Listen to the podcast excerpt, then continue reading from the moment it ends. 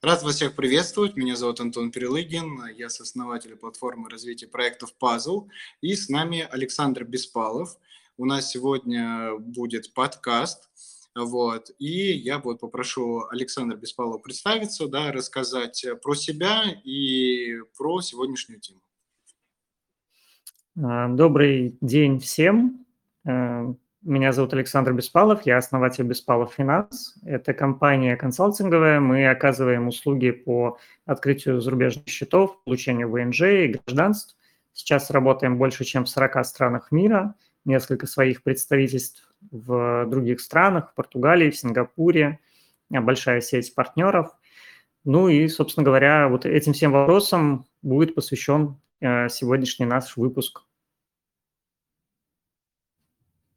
Отлично. Я думаю, что можно будет уже начать, да, и рассказать вот, э, кому может быть это вот полезно, да, э, кто, э, как попасть, да, и вот можно уже раскрывать, соответственно, данную тематику. Ну, смотрите, давайте, как говорится, начнем сначала. Все понимают, что с февраля 2021 года мир изменился, по крайней мере для тех, у кого российский паспорт. Эм, санкции, границы закрываются, визовое законодательство меняется, ужесточение требований по получению документов, не везде уже рады приветствовать э, с российским паспортом, э, закрываются инвестиционные счета, закрываются банковские счета, Европа стала недружественная, как и многие другие государства – и так далее, и так далее. То есть мир для просто совершенно любого человека, который родился в России и хочет там, путешествовать, инвестировать за рубежом, вести бизнес э, международный, зарубежный, делать, там, создавать компании э, где-то в других странах, диверсифицировать свои капиталы. Э, это все стало сложно, все стало по-другому, как минимум. И в связи с этим, конечно, те услуги, которые вот мы предлагаем, да, они стали востребованы. А, потому что если раньше получали гражданство, а, там, наверное, в исключительных случаях каких-то других стран, то сейчас на это все стоит очередь.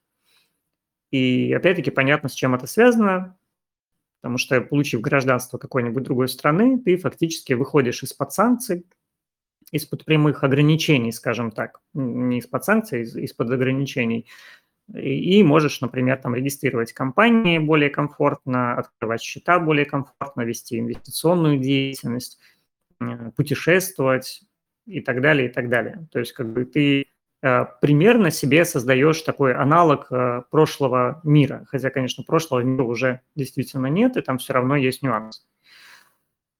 А, поэтому востребовано это все у любого человека, который либо активно путешествует за границу, либо имеет бизнес-интересы за рубежом, а, либо хочет инвестировать за рубежом, либо все это как бы в совокупности.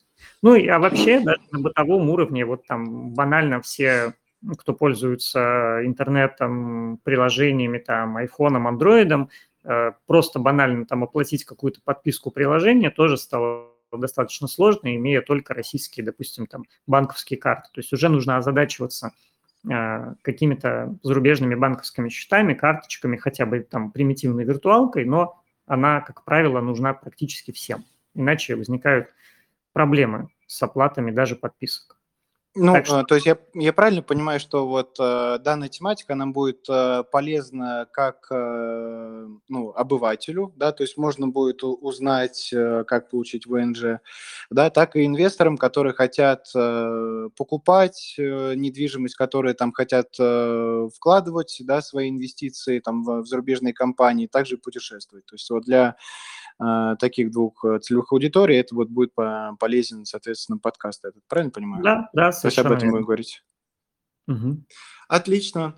Вот, э, тогда такой вот сейчас вопрос, э, поскольку мы все прекрасно понимаем, как сейчас находится, э, в какой сейчас находится ситуация да, Россия и, соответственно, россияне. Вот, хотелось бы понять про ситуацию с ВНЖ, да, то есть действительно сейчас сложно получить вид на жительство или там чуть-чуть просто усложнился какой-то момент, да, или там, может быть, срок получения удлинился. Вот хотелось бы понять данную ситуацию. А самими ВНЖ, ну, то есть с видом на жительство и с его получением особых проблем не возникает, если у вас э, есть действительно основания для получения, то есть это либо работа, либо учеба, либо финансовая состоятельность, то есть пассивный доход, либо там приобретение недвижимости, еще там в некоторых странах это осталось, э, либо какой-то другой сценарий, да, по которому вы, собственно, и запрашиваете вид на жительство, то есть собираетесь жить в какой-то стране, в том числе в Европе. Это все работает, каких-то существенных ограничений конкретно для россиян как таковых особо нет, а, за исключением, наверное, там нескольких стран Прибалтики. То есть э, Прибалтика и Польша. Э, я бы их в отдельную категорию вынес, потому что вот они фактически закрыли программы многие для ВНЖ и не хотят видеть у себя россиян. По большому счету все остальные нормально работают, а, но а, конечно, увеличились сроки, потому что, во-первых, э, большой наплыв интересантов, uh-huh. которые хотят получить гражданство, ну, ВНЖ, точнее, извините. А, во-вторых, э, действительно ужесточаются процедуры проверки, так как э, нарушена, по сути, коммуникация между странами, то проверка документов, проверка заявок в ручном режиме происходит, больше требуется подтверждений документов каких-то, где-то ужесточаются сами процедуры, э, там, а где-то просто доводится до бреда, то есть, допустим, чтобы получить ВНЖ, тебе нужен банковский счет в этой стране, раньше uh-huh. ты просто приезжал, открывал, и как бы проблем не было. А теперь с российским паспортом тебе, например, не открывает ни один банк в этой стране счет без ВНЖ, а ВНЖ не получить, пока ты счет не откроешь. И получается замкнутый круг, которому люди, которые, ну, плохо ориентируются в этом, да, они там бегают и не могут ничего сделать.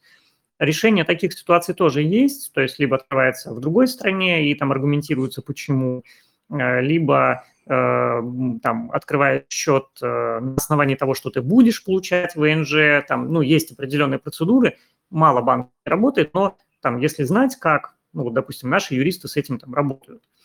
Uh-huh. Но, тем не менее, да, вот до таких бредовых и смешных ситуаций, к сожалению, тоже дошли. Ну, понятно, да. То есть э, где-то работаем как обычно, а где-то вот такие вот ситуации. Хорошо, это понятно, это, это место, с, э, вид на место жительства. Вот, а со вторым гражданством? То есть э, примерно такая же ситуация или как-то иначе все обстоит? Ну, смотрите, по второму гражданству, как я и сказал, да, раньше, в общем-то, этим интересовались не так много людей вообще.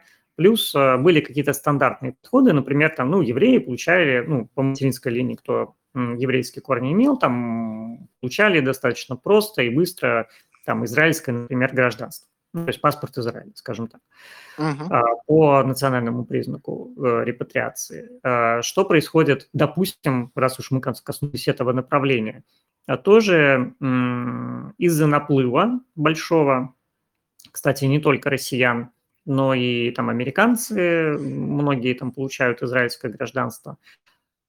А страна, например, сейчас закрутила так гайки, что, во-первых, стали дольше сроки, ужесточили процедуры по срокам, а во-вторых, э, для чего все получали это гражданство, в том числе для того, чтобы получить так называемый даркон, загранпаспорт израильский, и по нему кататься там по всему миру. Он раньше выдавался на 10 лет, совершенно быстро, как бы спокойно, и, и все были довольны. Но Израиль на это все посмотрел и сказал, ребят, а что-то вы приезжаете, получаете гражданство, и больше мы вас не видим. Налоги вы здесь не платите, инвестиции в экономику вы не делаете. Мы как бы против этого. И переписали свои регламенты таким образом, что теперь э, тот же самый Даркон ты можешь получить, во-первых, там не меньше трех месяцев прожив в Израиле только, во-вторых, ты получаешь его только на год, пятилетний ты можешь получить только прожив год в Израиле, не уезжая. Ну, в общем, очень много нюансов, э, которые гораздо менее комфортны стали. И то же самое, вот прям по каждой стране мы, мы отслеживаем изменения процедур, отмену каких-то соглашений, отмену каких-то регламентов старых. Э, везде затягиваются процедуры из-за наплыва интересантов. То есть если взять, допустим, ту же Румынию, которая интересна с точки зрения Евросоюза, то есть там относительно несложно можно было там получить э, румынский паспорт по корням, э, причем там большая территория э, подходит, в том числе с Украины. И сейчас там такой наплыв, что вот фактически подав документы, при том, что еще там сложнее стала процедура подачи, вы будете ждать лет 10 до того, как рассмотрят ваш кейс. Ну, понятно, что вы ничего не дождетесь, то есть как бы это не вариант. И поэтому используются, например, нашими юристами, а, мы используем в Румынии тоже судебную процедуру, запускаем она сложная, дорогая, но в итоге приводит к гражданству за там полтора-два года. А, раньше это все было и там и быстрее, и проще. Там несколько лет назад можно было за существенно меньшие деньги это все сделать, но мир опять-таки изменился.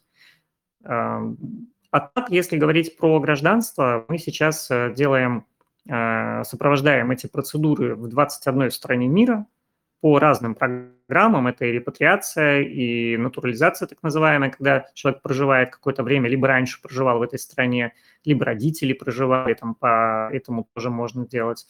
А, либо через брак есть определенные процедуры, то есть э, есть э, процедуры по... Ну, осталось несколько стран, которые инвестиционные так называемые паспорта предлагают, когда вы инвестируете в экономику, или компанию создаете, или э, покупаете недвижимость на определенную сумму. Эм, хотя таких программ, кстати, тоже стало меньше. Их для россиян практически все страны свернули. Осталось буквально там Турция, Египет, наверное, да и все. Ну вот мы как раз-таки плавно переходим да, к угу. обсуждению того, как же обойти вот эти все э, санкции да, для получения ВНЖ и второго гражданства. Вот, э, соответственно, хотелось вот понять, да, у нас э, здесь ужесточается, здесь там э, там меняется там процедура получения, там какие-то определенные есть условия. Вот, соответственно, хотелось бы понять, как проще, да, или как вот сейчас эффективно обходится, обходят данные условности, назову их так, да? Ну, Потому Смотрите, что сложно, раз. конечно, назвать а, а, прям, чтобы это было прям санкции-санкции, да, то есть где-то это ужесточение вот, э, в связи там э, с определенными какими-то обстоятельствами. А, да, ну, здесь э, я немножко уточню формулировку, да, для снятия вот этих ограничений, собственно, и получается ВНЖ либо гражданство.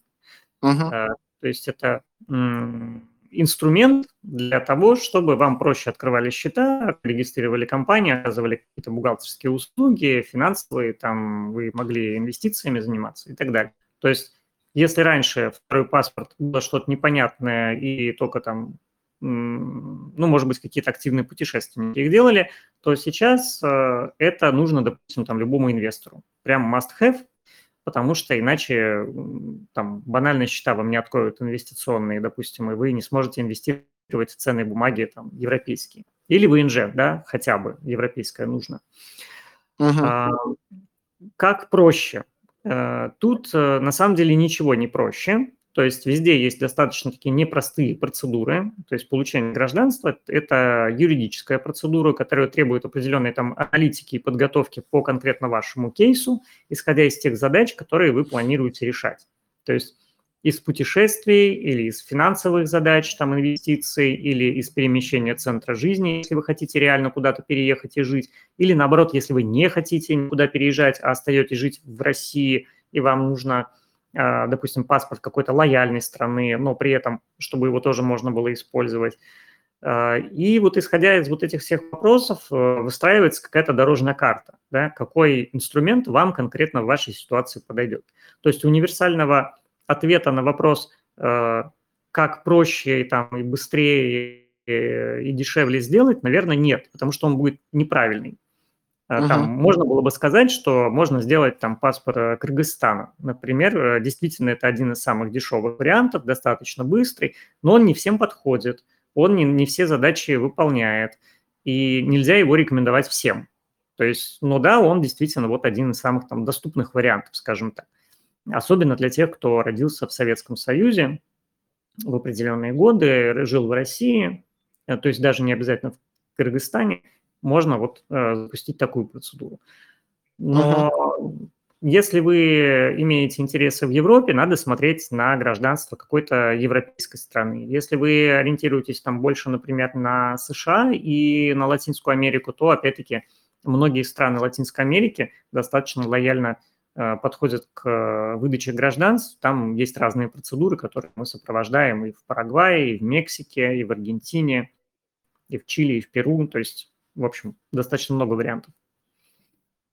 Ну, то есть мы здесь получаем то, что вот вид на жительство, да, так же как и второе гражданство, это инструмент, для инвестора на данном этапе, да, потому что если кто-то хочет выйти, там, как э, ты уже сказал, на рынок Европы, либо уже на рынок США, то нужно вот э, получить э, ВНЖ, и далее он, соответственно, может там проводить свой бизнес, да, решать свои обычные задачи.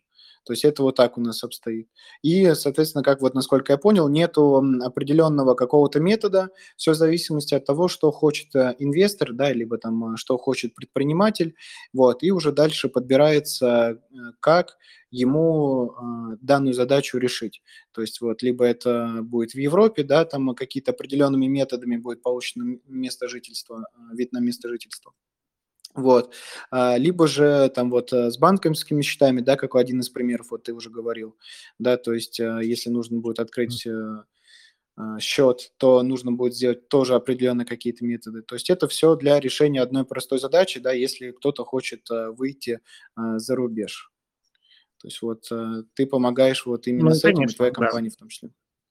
Да, совершенно верно. То есть если вы живете в России, у вас бизнес в России, вы особо никуда не путешествуете, либо по минимуму, ну там на отдых куда-то в Египет съездили, и никаких бизнес там интересов, инвестиционных интересов за рубежом нет, то понятно, что вам, наверное, и гражданство никакое не нужно другое, и ни ВНЖ, ни там банковские счета зарубежные, то есть вы вполне самодостаточно здесь внутри России, как бы в этом нет ничего плохого, это замечательно, просто есть другая категория людей, которые хотят, допустим, там, не знаю, вложиться в ценные бумаги европейских компаний через там европейского брокера. Вот на данный момент у них, э, имея российский паспорт, э, нет такой возможности. То есть ни один брокер им не откроет счет, ни один банк да, не поможет им провести эту финансовую операцию, и российские, соответственно, биржи и банки не работают, и брокеры не работают сейчас с европейскими ценными бумагами. Евроклир, как вы знаете, там заморозил все активы россиян. То есть вот, пожалуйста, там конкретный кейс, да, вы хотите инвестировать в какую-то там европейскую компанию. Вот что вам делать? Минимально вам нужно получить э, какой-то ВНЖ европейской страны, открыть там счет, брокерский счет. Э, ну, это там есть определенные процедуры, которые еще там требуют подтвердить доход, да, там провести, пройти банковский комплайнс, но тем не менее вот э, наличие какого-то документа, который обосновывает ваш там, центр жизни, резидентство не в России – а конкретно в Европе, в европейском государстве, э, должно быть. То есть без этого у вас просто физически не получится это сделать. Угу. Вот это одна из задач, которая решается. Да, я бы еще попросил бы тебя бы э, рассказать и про еще какие-то примеры, да, потому что достаточно интересно, как это все сейчас происходит. Возможно, кому-то это откликнется, да, и он э, поймет, э, там, что ему нужно сделать там, в ближайшее время. Потому что понятное дело, что э, получение места жительства, опять-таки, вид на место жительства, да, так же, как второе гражданство, это определенный процесс, и к нему нужно подготовиться. Вот. У многих, возможно, нет понимания того, как это делается, да, и с чего вообще начать. Вот. Поэтому я думаю, что примеры, они могут кого-то воодушевить, да, либо дать хотя бы понимание того, как это вообще сейчас происходит. Ну, если говорить о примерах задач, то есть какие задачи да, решаются, вот там, ну, какой кейс, там есть у меня там знакомая, у которой квартира в Хельсинки, в Финляндии – там раньше, опять-таки, до этих событий, ей там доехать там 3-4 часа из Санкт-Петербурга до Хельсинки, там в свою квартиру, там отдохнуть или дела какие-то поделать, или там, не знаю, проведать кого-то. Там никогда не задумывались о том, что это там сложно, да, это там дешево, быстро, вообще там как пригород Санкт-Петербурга все смеялись. А сейчас взяли, да, и границу фактически закрыли, и даже с обычным туристическим шенгеном не пускают. То есть это тоже такой на грани бреда, у тебя недвижимость там, да, ты, у тебя квартира реально в, в этой стране, и тебя просто к своей же собственности не пускают, а, каждый раз пытают на границе, на каком основании ты, значит, хочешь ее пересечь.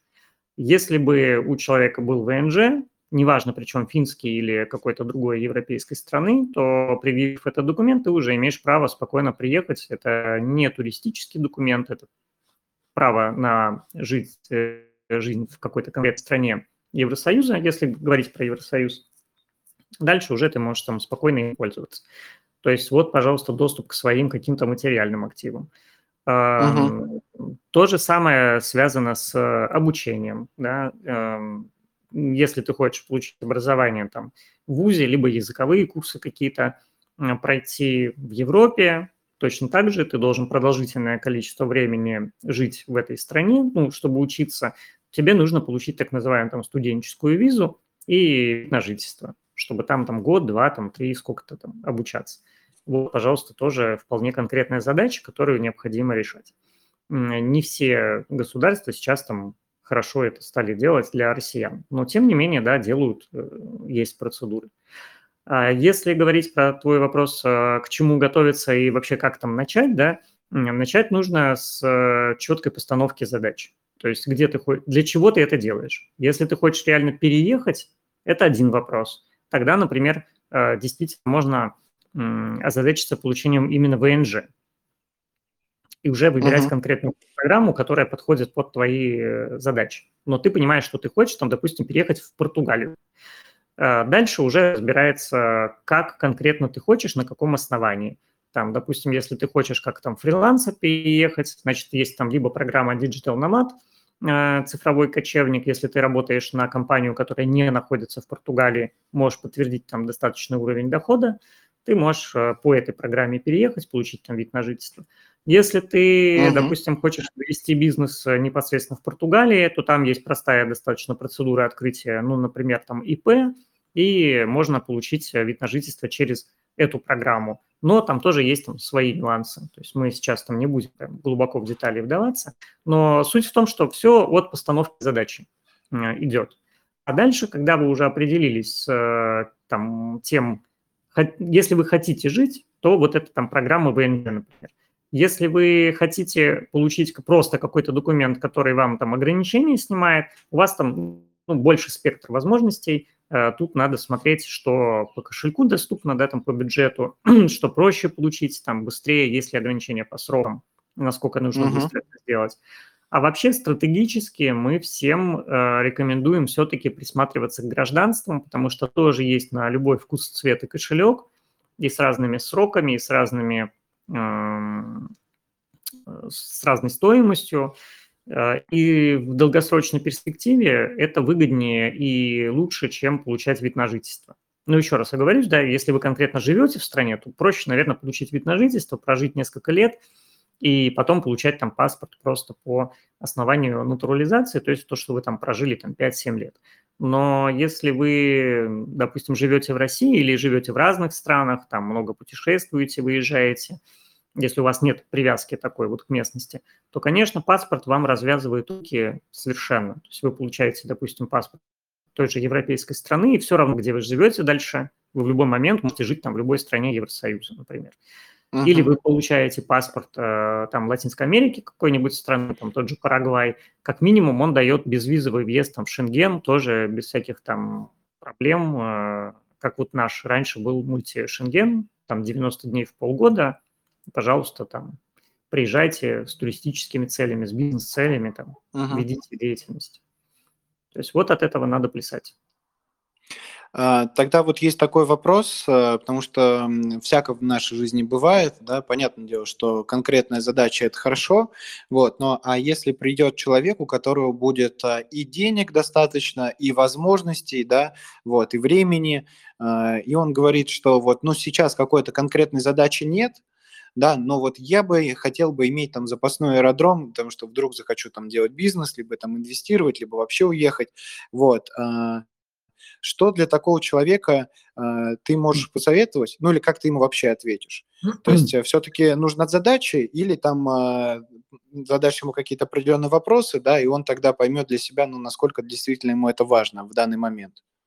Конечно, мы разбираем такие ситуации в диалоге, у нас есть там формат консультации, и то, что ты озвучил, это, в общем-то, тоже задача. То есть, э, как правило, uh-huh. это задача создать э, какой-то резервный капитал, запасной аэродром, обеспечить себе или семье, или там, ну, всем вместе свободу передвижения, создать какие-то резервные там финансовые подушки в нескольких, допустим, банках, в нескольких странах. То есть это там диверсификация капитала, это снижение рисков, э, там, закрытие границ и так далее.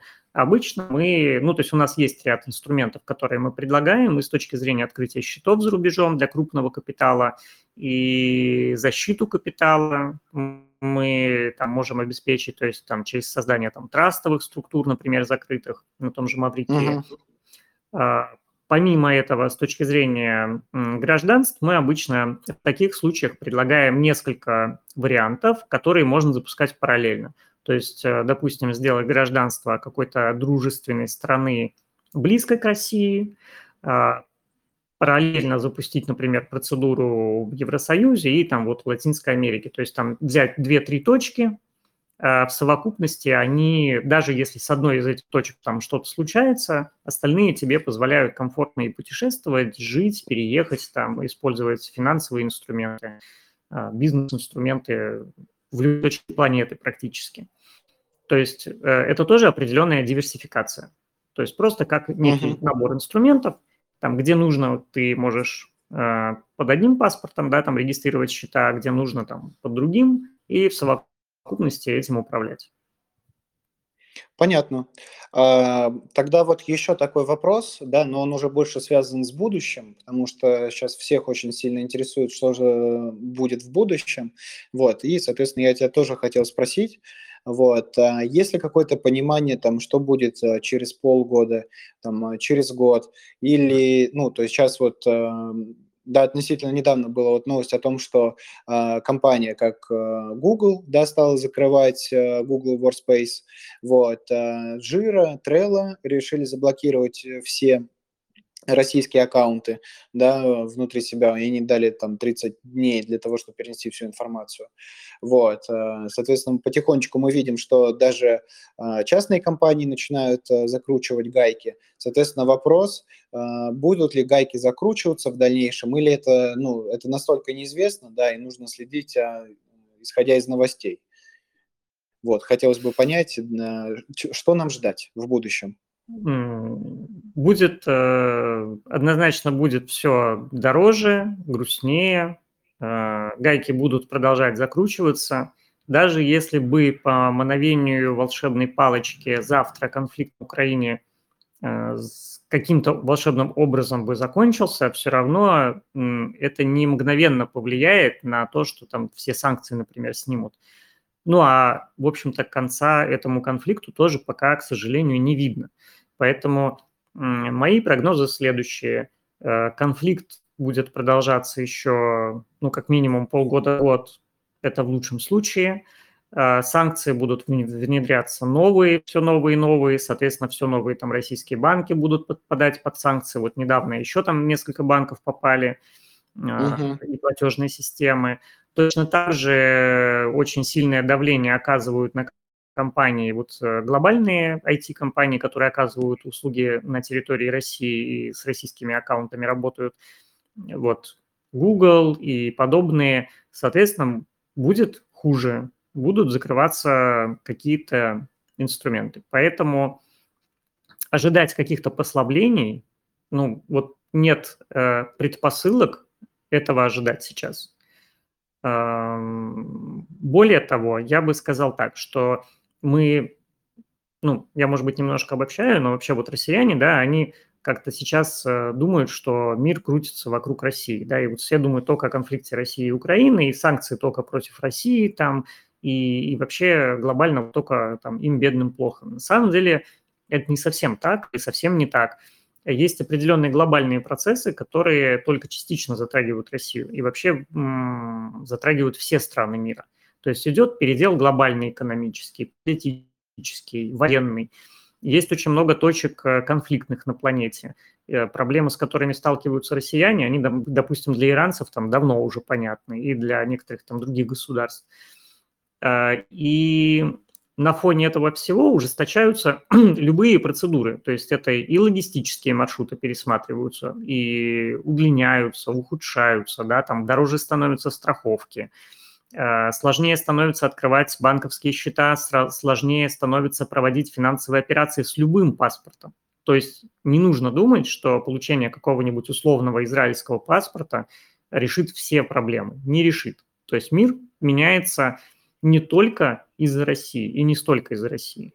Есть определенные эти процессы по отслеживанию, допустим, финансовых операций, по противодействию там, легализации доходов, полученных преступным путем. Это все э, влияет на те процедуры, с которыми ты, ты сталкиваешься вот просто банально, придя открывать счет в какой-то стране.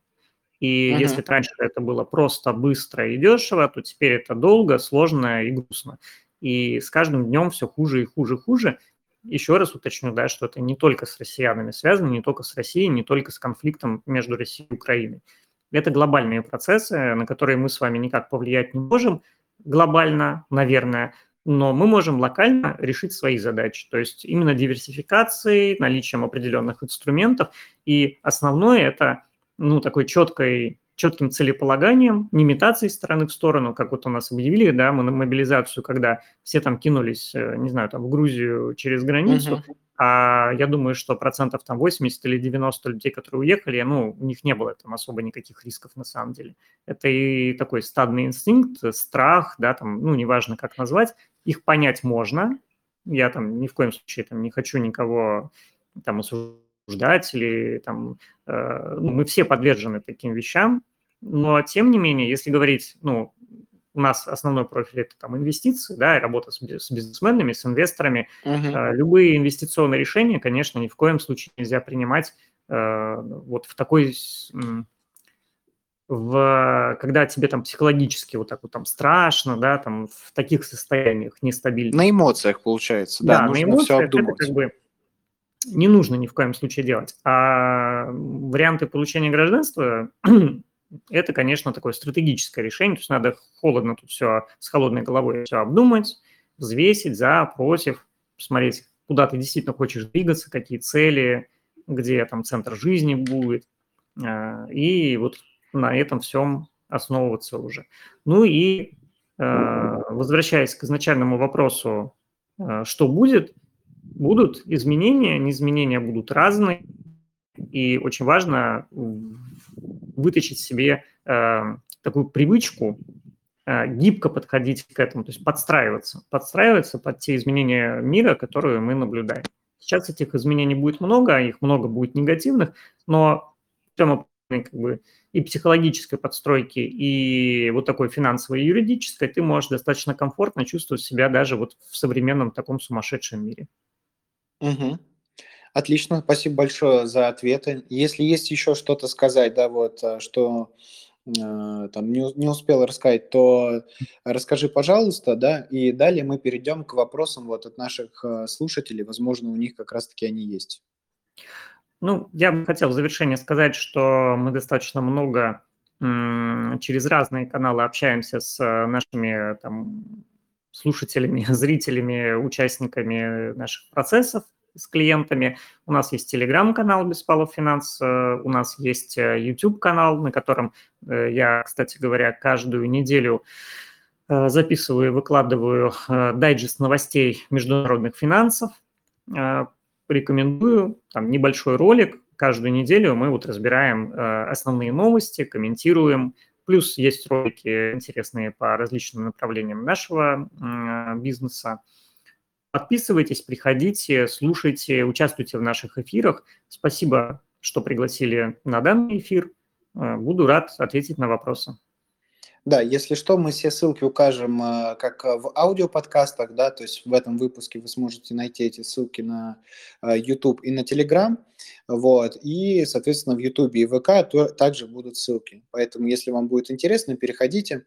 Вот, а сейчас мы перейдем плавно, да, к вопросам. Вот, дорогие слушатели, какие у вас есть вопросы? Добрый день.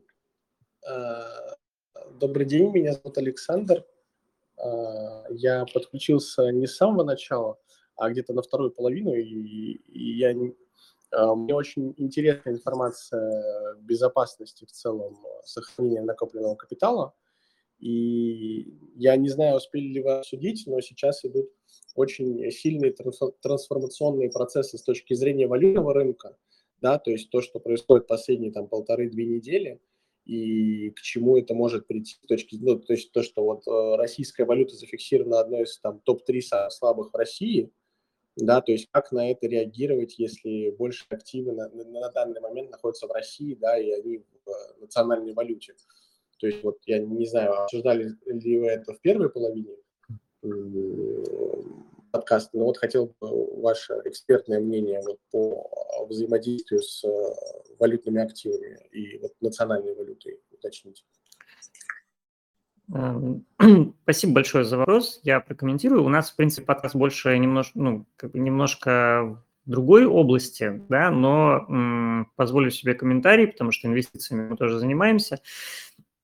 Эм, в любом случае, да, если сейчас идет резкий рост э, курса доллара, я бы не рекомендовал сразу какой-то серьезный капитал э, пытаться инвестировать там в доллары, думая, что он будет там и дальше расти. Скорее всего, мы увидим там и отскок, и какое-то плавное снижение. Э, Центробанк уже анонсировал, что будет закупать валюту, так что, в принципе, вполне вероятно, что курс изменится. Опять-таки, к доллару рубль укрепится в ближайшем будущем. А, на будущее вообще нужно понимать, что я хочу сказать максимально банальную вещь, э, но диверсификация – это наше все. То есть в зависимости от вашей риск-стратегии, в зависимости от, опять-таки, вашего центра жизни и э, тех активов, которые вы вообще хотите там управлять, имеет смысл перераспределить, ну, там, сформировать свой валютный портфель и держать там часть денег в долларах, часть денег в рублях, часть денег, допустим, там, в евро, часть денег, может быть, в каких-то национальных валютах других государств. Если говорить только о валютах, мы сейчас там не рассматриваем акции или там другие формы активов, там недвижимость и так далее. Но, э, что точно могу сказать, э, валютные активы лучше держать не в России. Это однозначно. То есть сейчас тоже все в курсе, что многие банки вводят даже комиссии за то, что вы просто храните там валюту, а, под подушкой держать большое количество наличности, не факт, что вы сможете их э, вовремя, ну, нормально вывести за границу, потому что тоже уже сталкивались с ограничениями, до сих пор они действуют по вывозу наличной валюты из Российской Федерации. Поэтому, если вы управляете валютными активами, то, конечно, их надо держать за рубежом для того, чтобы их держать за рубежом, и если у вас пока нету никаких э, других документов, то есть там второго гражданства либо вида на жительство, то это в основном страны какие-то дружественные, где вы открываете счета, то есть это страны, допустим, СНГ, там Казахстан, э, там Грузия, э, Киргизия, да, там Кыргызстан – вот там вы можете, допустим, открыть счета и держать какие-то валютные там свои накопления, при этом, имея доступ к этим счетам, карточки, пользоваться ими и так далее. А, если у вас крупный капитал, надо смотреть на какие-то финансовые, скажем так, э, столицы мира.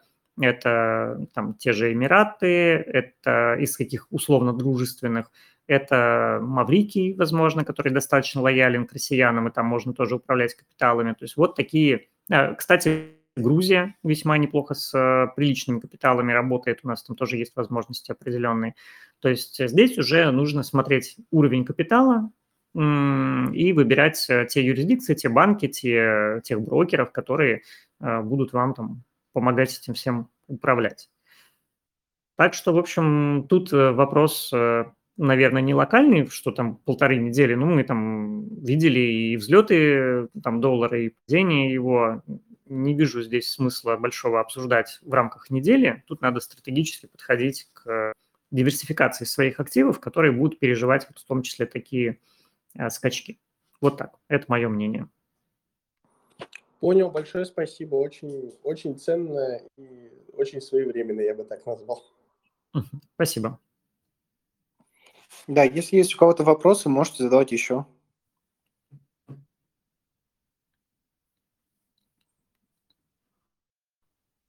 Ну, я так понимаю, вопросов нет, раз не задают. Вот а у меня э, появился вопрос вот э, в, в такого плана, то, что В самом начале мы видели, что у россиян, которые попадали под санкции, забирали, соответственно, недвижимость, закрывали счета, да, замораживали их.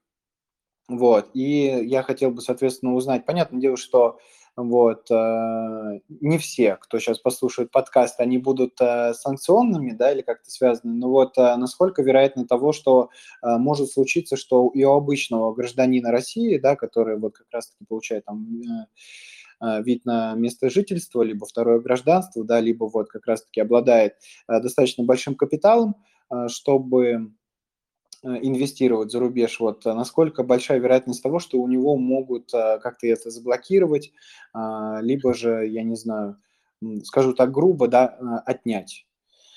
Вот.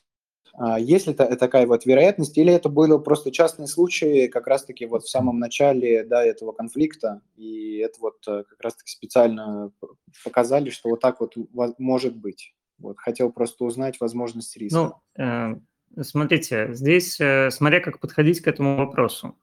То есть, с одной стороны, если вы не занимаетесь там политической деятельностью, являетесь журналистом, блогером каким-то суперизвестным, э, чиновником, там, депутатом и так далее, э, или там военным, да, то вероятность попасть под прямые санкции какой-нибудь Америки или Европы у вас, конечно, минимальна. Ну, то есть вы не очень интересны на мировой арене. То есть вы не вносите какую-то лепту там, в политические какие-то вопросы. Но, с другой стороны, вот представьте себе ситуацию, которая там, несколько лет назад, наверное, казалась бредовой, а сейчас уже такой бредовой не является. Вот вы купили недвижимость в Евросоюзе совершенно обычным способом. Даже сейчас это можно сделать, и даже с российским паспортом. А завтра всех в очередной раз переклинило, и Польша напала там, не знаю, на Белоруссию, мы ответили и ввязались в войну с какими-то странами Евросоюза. Ну uh-huh. вот как вы думаете, как бы вы получите доступ к своей недвижимости или нет? Ну, я расцениваю шансы на там, то, что вас там пустят к своей недвижимости, как э, нулевые, если у вас, опять-таки, нет э, европейского uh-huh. паспорта.